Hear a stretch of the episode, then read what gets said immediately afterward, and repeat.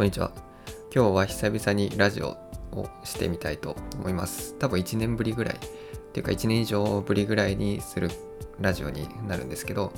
なんで久々にこうやってしようかなと思ったかっていうと、あの、神田南口登山部の一人の市川さんが質問箱に募集した質問に答えるみたいな動画を出してて、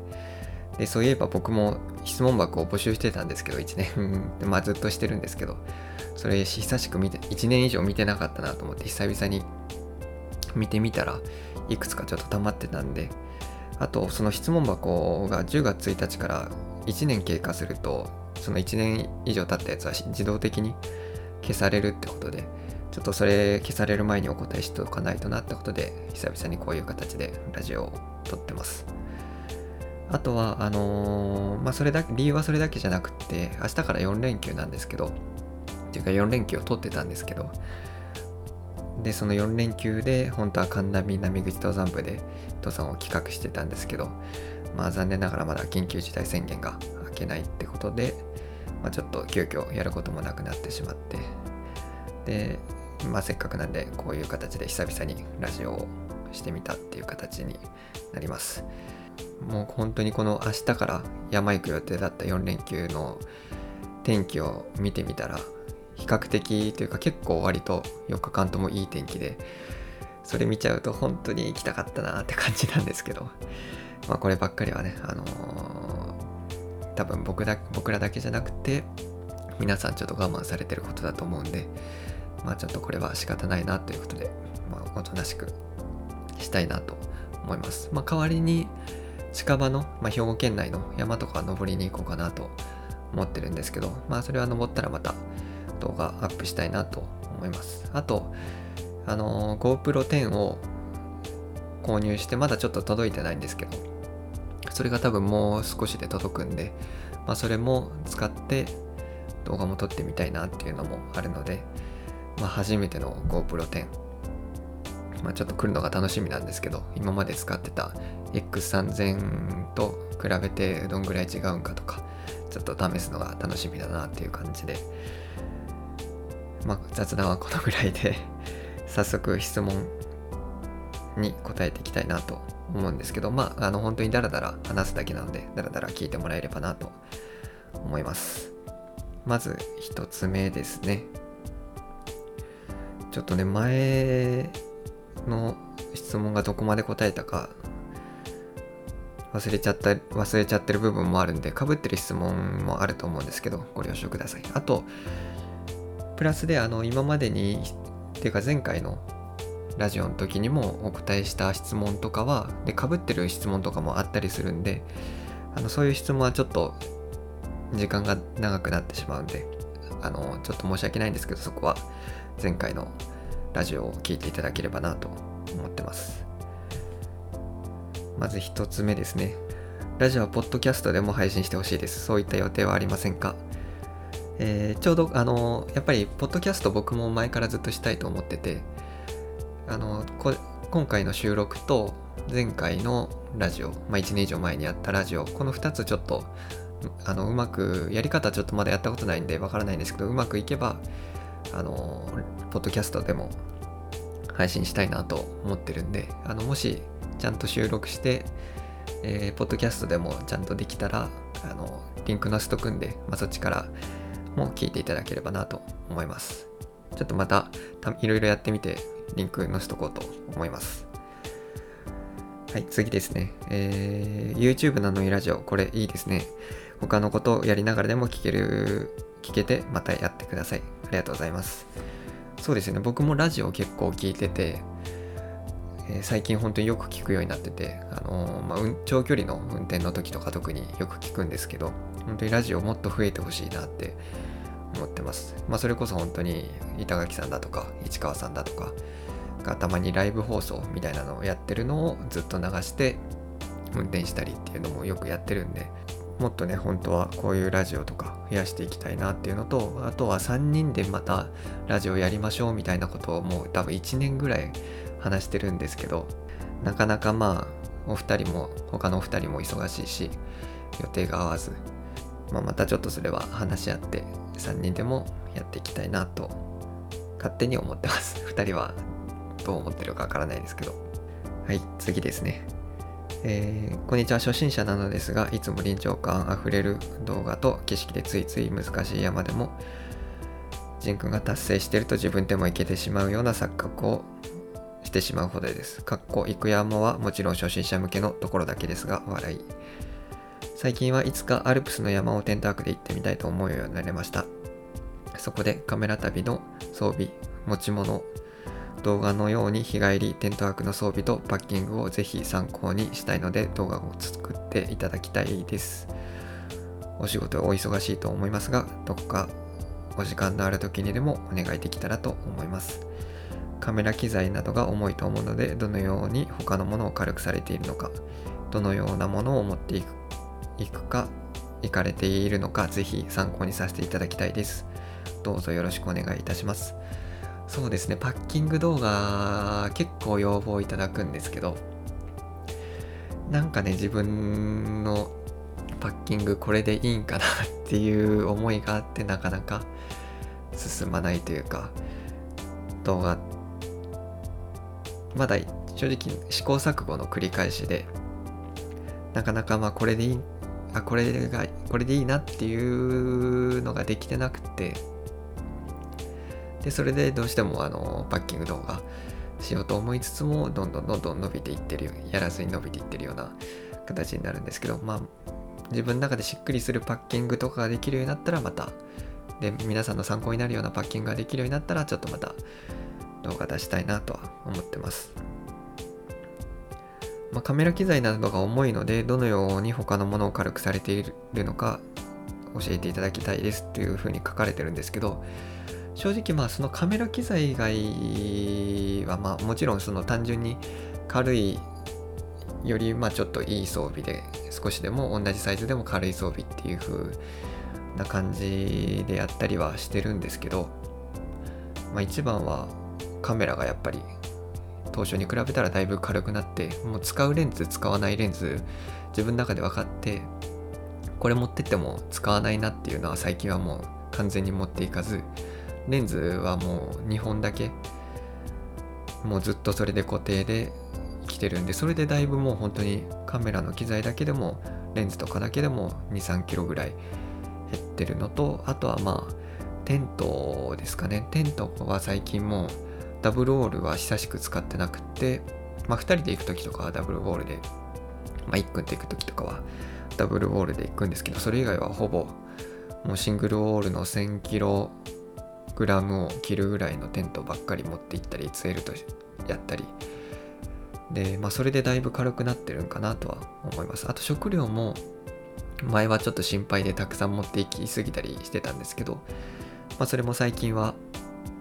あんまり持っていきすぎずみたいな感じでしてるんでそうですね、まあ、ちょっとまた 詳しくは動画でいつかできたらアップしたいなと思いますはいじゃあ次ですねこんにちは。いつも YouTube 拝見してます。中学生の子供がジンくんのファンです。質問です。登山の前後泊などで車中泊をされると思いますが何か工夫していることはありますか？私は腰痛持ちでとにかく腰が痛くなって困ってます。同じ医療職、かっこ多分職種は違うと思いますが同じ医療職で休みの合間の登山で大変でしょうが体に気をつけて楽しんでください。かっこ一君との登山は雰囲気が良くてとても好きです。ありがとうございます。中学生の子供、奥さんがファンっていうことで、あの、そういう奥さんに見られる機会多分あんまり少ないので、どっちかっていうと自分より年上の人が多分見てくださってることが多いと思うので、そういうあの中学生のお子さんとかも見てくれるのはすごい嬉しいです。ありがとうございます。えー、登山の車中泊なので工夫されていることというと、まあ、一番は僕はもう車中泊がに適してる車を、まあ、単純に登山以外でも車中泊をすることがよくあってなのでもう車中泊する車を持ってる選んでるっていうのが大きいんですけどもともと乗ってた車が NBOX プラスってやつでそれはもう完全に車中泊仕様みたいな感じにできる車でで今はもうそれ奥さんに譲っててで今自分が乗ってる新しい車もフリードプラスって言ってそれもまた車中泊に適した車でっていう感じでもう完全に車中泊できるフルフラットになる車を選んでるんで、まあ、それで車中泊して登山の時とかは特にあの前泊とかもそこに布団敷いていつも通り寝れるような形にしてしっかり休んでから登山に行くっていう形にしてますね。やっぱり多分それがそうですね。それ以外に工夫してることはちょっと分厚いマット持って行ったりだとか。うーん。まあやっぱり登山のシュラフとかより普通の毛布だとか普通の布団の方が個人的にはぐっすり寝れるので、まあ、そういうの持って行ったりだとか。もう本当に家の寝室と同じような環境で持っていく。まあちょっと荷物はかさばるんですけどね。そういうやっぱり寝れないと確かに腰も痛くなるし次の日の登山もしんどくなっちゃうしみたいな感じで寝る装備はしっかり割と持っていってるような形です。はいこんな感じで参考になったでしょうか。えー、いっくんと登山は雰囲気が良くてとても好きですってことで僕ありがとうございます。僕もいっくんと早く登山行きたいんですけど結構たくさんもっと本当は倍以上は行ってる計画なんですけどなかなか予定も合わずって感じで。予定というかまあコロナのせいですね。で行けずって感じで。また一応次の計画も立ててるのは立ててるんで、まあ、天気とコロナ次第になりますけどまた行けたら必ず動画アップしたいと思います。はいありがとうございます。次ですね、えー、こんにちは。いつも楽しくジンさんの動画を見ています。ジンさんはいつも山ではどんなご飯を食べているのですか？えー、僕はもう本当にフリーズドライかカップ麺かしか食べてないですね。単純に食にそんなにこだわりがなくって。あのー、うん、本当に食にあんまりこだわりもないし料理もそこまで別に興味もないしみたいな感じなのでもうフリーズドライでいっかってそっちの方が荷物も軽くなるし前はちょっと頑張ってあの作ったりしてたんですけど最近はもうフリーズドライばっかりですね。ただいっくんと行く時はちょっとまあ単純に2人で荷物を分けれるっていうのもあるんでその時はまあちょっと持って行ったりしてますけどそれ以外はもうほぼフリーズドライかカップ麺になりますね。あとは小屋があったらもう小屋に頼ったりだとかそれも荷物さっきもあそれもさっきもちょっとさっきの軽量化の話ともつながるんですけど。まあ計画立てて小屋で食べれる分はなるべく小屋で食べてみたいな感じで荷物は減らすような感じにしてます。はい。次ですね。いつも楽しく動画拝見させていただいてます。登山に持っていっているカメラレンズで F 値が暗いことで不便を感じたことありますか？お時間のある時にでも回答いただけたら幸いです。そうですね、あの、F 値が暗いのは本当に不便ですね、特に。あの特に広角側は F 最低でも F2.8 ないと個人的には辛くって、えー、まあ望遠側は別にそんなに暗くってもそんなにあの困ったことはないんですけど広角側は暗い時はまあ僕基本的に結構朝早く出るんです人が静かな時間帯がちょっと好きっていうのもあってもう薄暗いとかなんなら真っ暗の時から登り始めたりってことが結構かなりあるのでその時に F 値が暗いともう全然動画に映らなくて、まあ、暗い中で望遠使うことはほぼないと思うんで基本的にそういう時に広角になるんですけどその広角で F が暗いとすごいノイズが多い映像になったりだとか単純に暗すぎて映らなかったりっていうことが多々あったんでもう広角だけは必ず F2.8 以下のレンズを持っていってるようにしてます。あとは前は広角レンズつけてるのが α6600 だったんですけどやっぱり α6600 だと暗い場面でしかも F 値が暗いとかだとあのすごいノイズが乗っちゃって全然使い物にならなかったりしてるんで、まあ、半年ぐらい前に α7C を買ってでそっちで今タムロンの 1728mmF2.8 をずっとつけっぱなしででそれで撮ってて、まあ、それでだいぶ不満は解消されたかなって形ですね。ただまあただ本当にちょっと薄暗い時とか F2.8 でも結構ノイズが乗ったりすることがあって本当は F1.8 のレンズとか欲しいんですけど、まあ、F1.8 で 20mm ってなるとちょっと個人的には手ブレ補正とかもかけた時に画角がだいぶ狭くなっちゃうんでもうちょっと欲しい。けど最近発売されたあの 14mm ソニーの 14mmF1.8 になるとまあ一番は僕基本的に登山で動画撮るときあのレンズカバーですかね。前のレンズ外せたりするやつあるじゃないですか。あれは基本外して外したまま機動力重視ですぐ逃さず撮れるようにっていう意味でもう外したままでいつも撮ってるんですけどでそれにまあ一応保護フィルターはつけてるんですけどね。そういう撮り方してるんで 14mmF1.8 だとどうしてもデミキンでフィルターがつけられないじゃないですか。だから本当は当初そのソニーが 14mmF1.8 じゃなくて 16mm1.8 っていう情報だったんでそっちだったら多分デメキンじゃなくて買ってたんですけど。いやちょっと 14mm で F1.8 でデメキンなんでちょっと僕の撮影スタイルにはどうしても向かないので残念ながらちょっとそっちはもう見送りって形でこのまま 17mm、28mm、1728mm F2.8 タムロンのやつ使い続けていこうかなと思ってます。まあでもこのタムロンの1728はすごいよくってあのー、やっぱりズームレンズでっていうのもすごい使いやすいしまあ特別まあこれでそんなに不満はないんでこれで普通に天の川とかも星とかも撮れますしあの不満はないのでで価格も17から28でまあちょうどいいし、まあ、不満はないんでまあ別そこまで困ってはないんですけどまあソニーさんから10本当にちょっと希望があるとすれば 16mmF1.8 出してほしいなフィルターの円形フィルあのフィルターがつけれてデメキンレンズじゃないやつが出てほしいなって今は 思ってます。はい。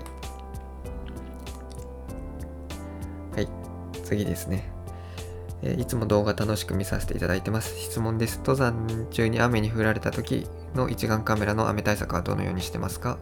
お時間ある時にお答えいただけたら幸いです。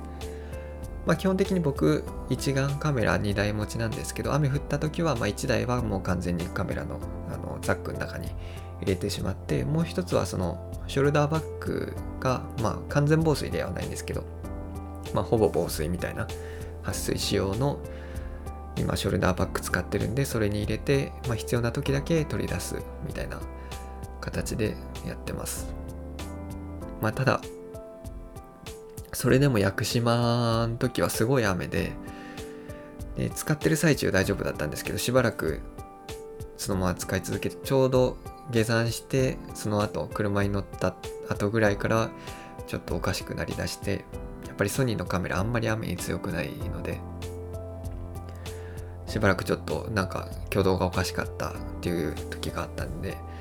まあ、本当はどっちもザックにしまった方がいいんかなとは思うんですけどあとはそのショルダーバッグ用のなんか保護カバーとか雨の雨用の保護カバーとかあればいいなとは思うんですけど本当に多分大雨の時はちょっとまだ試行錯誤中っていう形ですね。まあ、小雨とか程度なら全然ショルダーバッグの防水のショルダーバッグとかでもいいなと思ってるんですけどそのショルダーバッグ最近すごいお気に入りの動画見てくださってたらわかるかもしれないんですけどすごいお気に入りでやっとこれだっていうショルダーバッグが見つかったのでそれはまたサブチャンネルでいつかレビューしたいなと思ってるんでその時はまた動画見ていただければなと思います。はい。次ですね。こんにちは。いつも楽しく拝見させていただいてます。ジンさんの使っている山道具を参考に自分も使っています。エアマットとマクロを探しているのですが、ジンさんの使っているものは何というものですか？動画で紹介いただ紹介していたらすいません。参考にしたらしたいので、ぜひ教えていただきたいです。えー、枕は C2 サミットの、えー、っとね、ちょっと名前を忘れちゃったんですけど、何でしたっけ？ちょっと調べますね。多分 C2 サミットのエアロウルトラライトピローのレギュラーサイズの方を確か使ってたと。というか確かというかそれを使ってます。それ本当にすごい小型軽量で、あの、気に入ってるんですけど、ただなんか途中で空気が抜けてきます。一応ラージも持ってるんですけど、ラージも使ってたらちゃんと閉めてるはずなのに空気が抜けてきたり、で、レギュラーの方を買っても抜けてきちゃったんで多分全部そうなんかなとは思うんですけど、まあ、ちょっとそこは不満ですけどただすごい軽くて小型ので、ね、小型なので気に入ってはいます。でえっとエアーマットなんですけど僕基本的にエアーマットあんまり使わないんですけどえー、というかまあ冬しか使ってないんですけどえー、っとね確かニーモの、ニーモテンサーのインシュ Insulated マットだったと思います。今新型出てて、なんかすごいワイドで寝心地もいいみたいなのやつが出てるんですけど、僕のはちょっと2年前ぐらい、2年半ぐらい前に買ったやつなんで、ちょっと古いやつなんですけど、一応冬山とかにも対応できるぐらいのやつを持ってます。ただ僕すごい寝相が悪いんで、エアマットだとどうしてもいつも落ちちゃうんですよね。で、それであんまり寝れんことが多くって結局もうそれは冬しか使ってないような形ですけど、まあただそれも小型軽量だし膨らませるのも簡単だし、で、だけどあったかいし、みたいな感じなので、もうおすすめでは、ちょっと高いですけど、おすすめではあると思います。結構使ってる人も多いと思います。またこういうのもね、あの動画とかにできたらいいんですけど、いかんせんちょっとレビューがあんまり 好きじゃなくて、またちょっとサブチャンネルとかで、また時間があればやりたいなと思います。はい、次ですね。こんにちは。動画いつも楽しみにしています。ありがとうございます。ジンさんは日本以外の山にも興味をありますでしょうか？ネパールの山の景色すごく綺麗で機会があればぜひ行ってみてください。ネパールの山行こうと思ってます。それこそエベレストガイド行こうと思ってて、で、今、去年多分ちょうど1年前ぐらいに仕事辞めて、で、そこで多分2ヶ月ぐらい休みがあって、で、まあ、海外とかもちょっと考えてたんです。それこそエベレストガイド、ネパールの山に行こうというのを考えてたんですけど、まあ、コロナで行けずみたいな感じでだったので、まあ、また次長期の休みが取れたら行きたいなとは思ってますあとはニュージーランドだとかヨーロッパの方の山だとか、まあ、そういうのもいろいろ調べたりしていきたいなって思ってるんですけどなかなか時間がね取れなくてでもいつかは必ず行きたいなと思ってます。はい次ですね。えー、こんにちは。いつも動画楽しく拝見しております。2019年から登山にどっぷりはまってしまいました。雪山に行ってみたいのですが、何分経験がないのでどうしたらいいか分かりません。ジンさんは雪山参考はどのようにして始められましたか？スクールやツアーなどに参加した方がいいのでしょうか？よろしくお願いします。そうですね、やっぱり参加した方が個人的にはいいと思います。まあ、参加しなくても多分ある程度は登れるんですけど、やっぱりあのー、参加して初めて知ることとかも結構あったりするので特にその滑落停止って結構意外とバリエーションああのー、いろんな滑落方法の練習とかもかなりまあその何て言うかそのツアーとかにもよるんですけど僕一応2回出てるんですけどその雪山のツアーが1回目の時はもうその滑落停止すごいメインでもういろんな体勢から結構めっちゃくちゃ怖いような体勢から結構しかも急斜面みたいな感じのところでやったりしてまああれはやっていい経験になったなとたので、まあ、ぜひそういうのはそういう意味では参加してもらった方がいいのかなと思います。もう一つは一応1泊2日であの何かあった時に雪道泊もできるっていうの。のでそっちはあんまり歩行訓練だとか滑落停止はそこまでまあ多くはなかったんですけどまあただ実際に雪道を掘ってみてみたいな感じだとかどこに掘ればいいかだとかどういうふうに掘っていけばいいかだとか、まあ、それも参考になったんで、まあ、結構ツアー一つだけで賄うのはちょっとなかなか難しいかなと思うんで、まあ、できればあのいろんな種類本当は出た方がいいかなと思いますけど、まあ、ただツアーばっかりよりもやっぱり実践も大事だと思うんで、まあ、誰か一緒に行ける人がいれば行ってもらった方がいいのかなと言いつつ僕は一人で言い始めたんですけど。あのツアー行ってその後一人で始めた感じですけど、まあ、ただそのいきなり検討期からは始めずに残雪期から始めてっていう形にやったんでまあそうですねやっぱり残雪期から落ち着いた時期からあの始めるのがいいのかなとは個人的には思います。僕もあとはツアーもう一個参加したいのがあってあのビーコン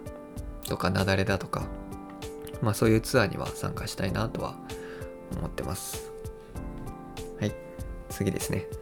えー、こんにちは。動画を見て登山の計画やカメラに関して参考にしております。いつもありがとうございます。質問ですが、ジンさんは普段カメラを使われている際にレンズの保護フィルターは使われていますか？もし使われている際は何を使用しているか教えていただければ幸いです。画質に影響が出るのではないかと。何を購入しようか？迷ってる次第です。よろしくお願いいたします。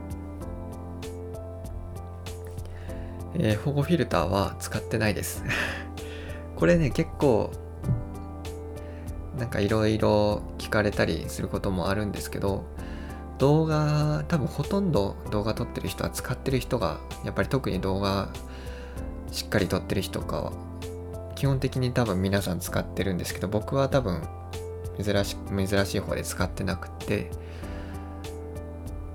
まあそれは何でかっていうとまあ一番は手間になるからと荷物も増えて重くなるから。でそこまでの荷物重くするほどすごい違いが出るとは個人的には思わなくて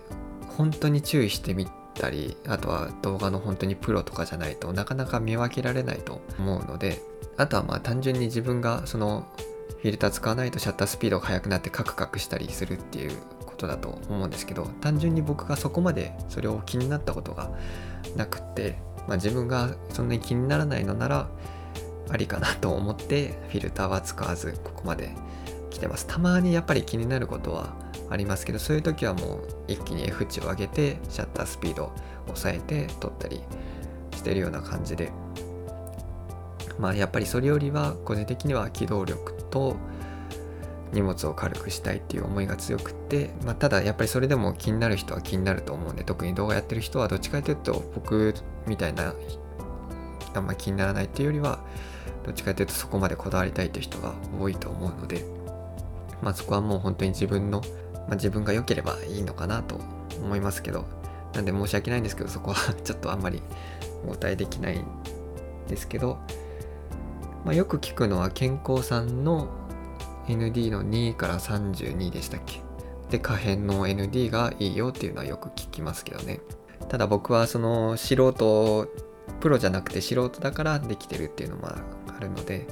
まあ、それでちょっと言い訳してる部分はあるんですけど本当はやっぱりこれがもし自分がプロとかだったらやっぱりそこまでこだわって作らないといけないなとは思いつつ、まあ、やっぱり荷物が増えちゃうのはなっていうことで。ということではいすいません使ってないですはい次ですね D さんはじめましていつもとても綺麗な動画ありがとうございます楽しませていただいてますそして気がつけば寝たような装備をポチってしまっていますわらわら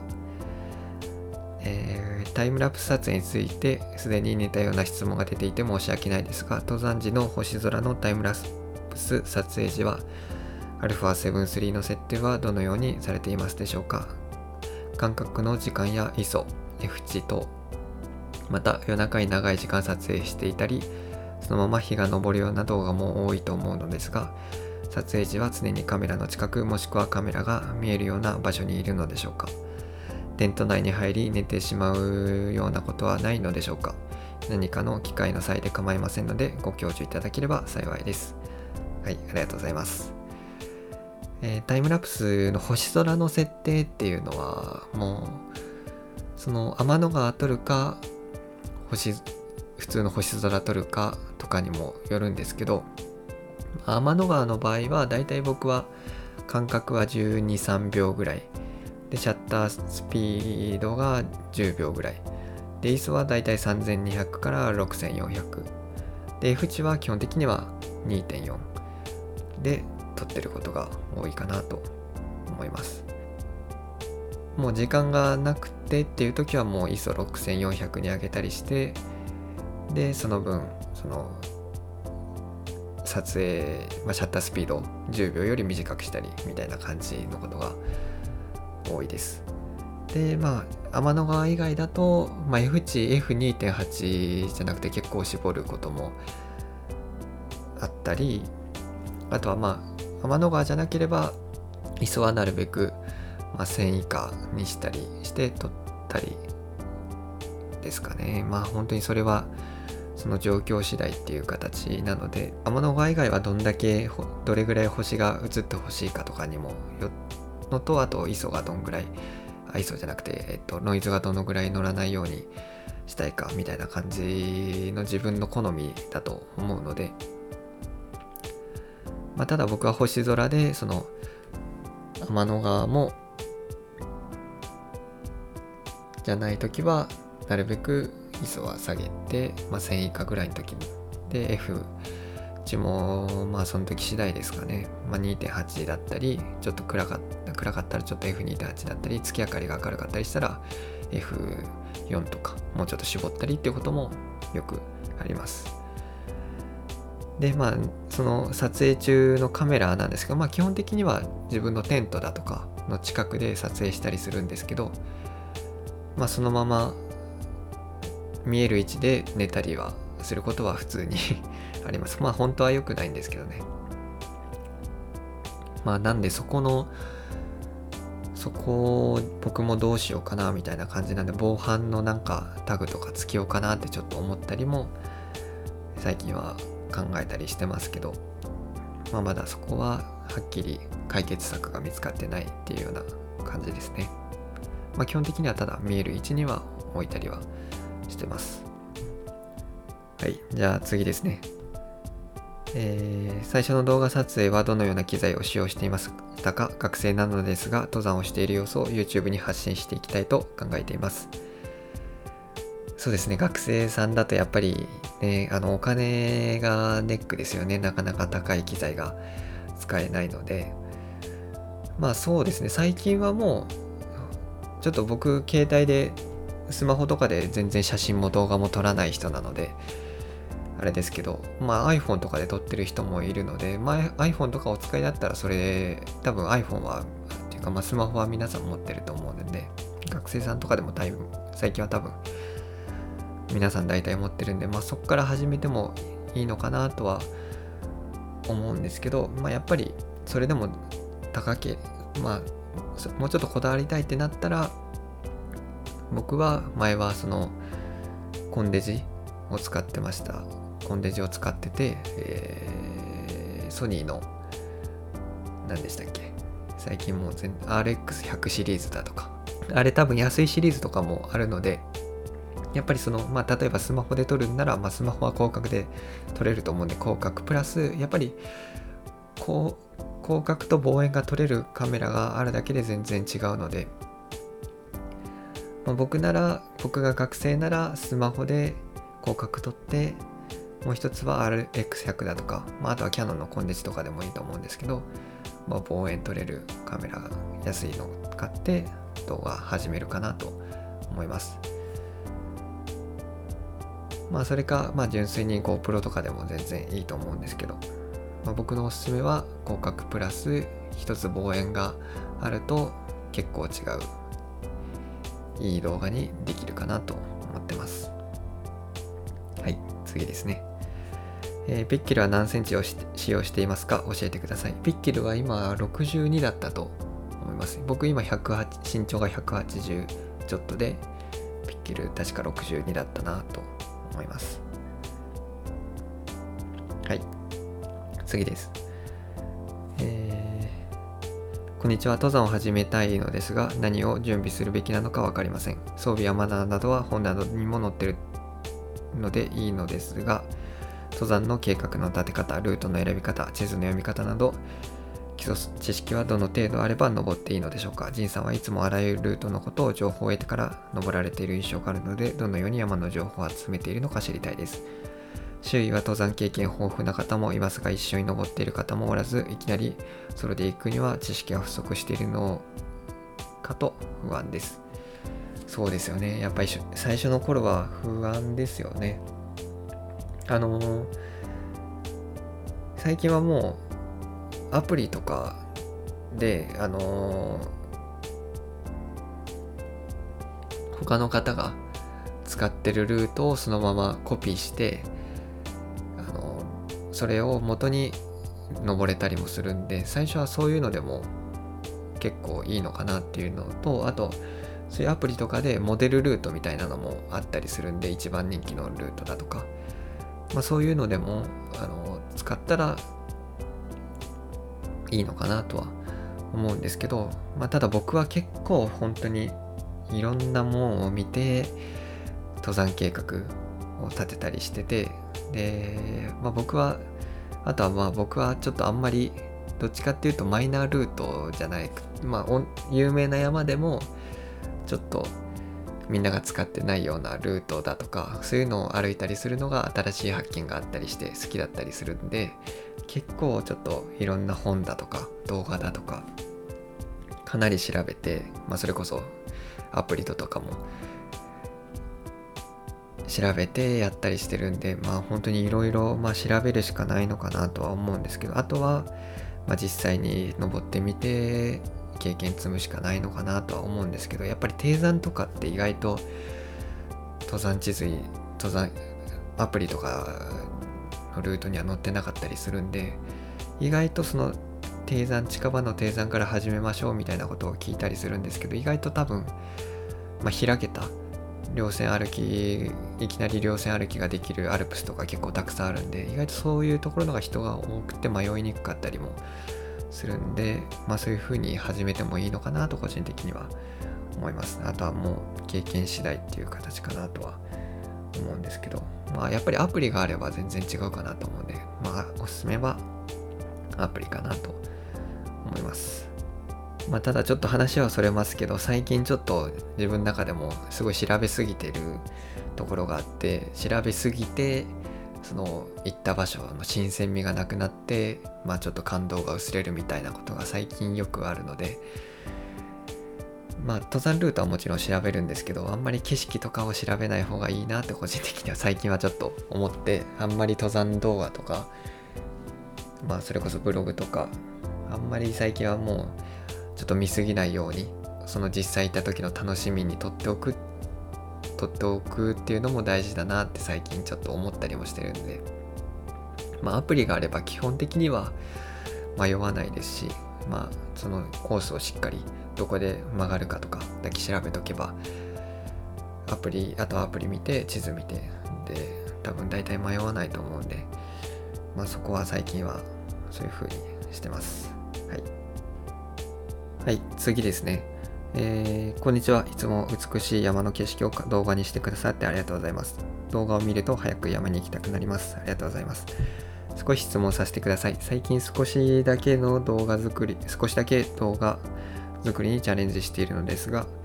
ジンさんは動画に出てくる道の地図はどうやって入れておられるのでしょうか？これからもお体にお気をつけて頑張ってください。これも結構何回もお答えしてるのですけど、あのー、コパールさんっていう方が、あのー、とかまあ、それ以外でも結構いろんな方が動画で、あのー、作り方とかご紹介してて、ほぼそれと一緒なんで、それちょっとリンク貼っておくので、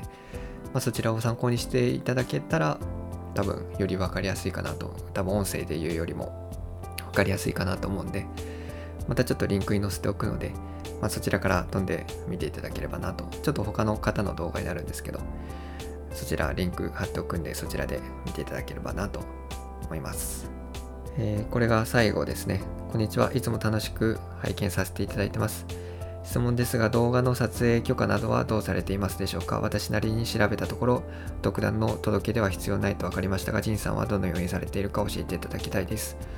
そうですね。僕も基本的にその今までそれで何か言われたこともないのでまあもちろんなるべく人まあ、関係全然動画と関係ない一般の方だとかそういう方は映さないようにっていうような配慮はしたりしてますけど基本的にまあ僕は撮影許可とかは取らずに撮っているような感じですね山では。まあ、ただやっぱりドローンとかは許可がいるので、まあ、そこら辺は僕一応ドローンを持ってるんですけど、まあ、結構その許可取るのが大変でっていう形であんまり飛ばせてないんですけど撮ってるような形ですね。はい。っていう感じでまあちょっと長いラジオになりましたけど今回はこんな感じで終わりにしたいなと思ってます。本当はもっと僕ラジオどんどん発信していきたくってやりたいなとは思ってるんでまた質問箱はまだ開いてるんで質問でもいいですしまた何か自分の中で思いついたらやりたいなっていうのとあとは何回も言ってるんですけど神田南口登山部でも一応ラジオしましょうみたいな話は出てるんでまたやれたらやりたいなと思いますはい。あとは、登山の動画もまた、ラジオだけじゃなくて、最近ちょっとあんまり行けてないんですけど、落ち着いたらまたアップしていきたいなと思います。はい。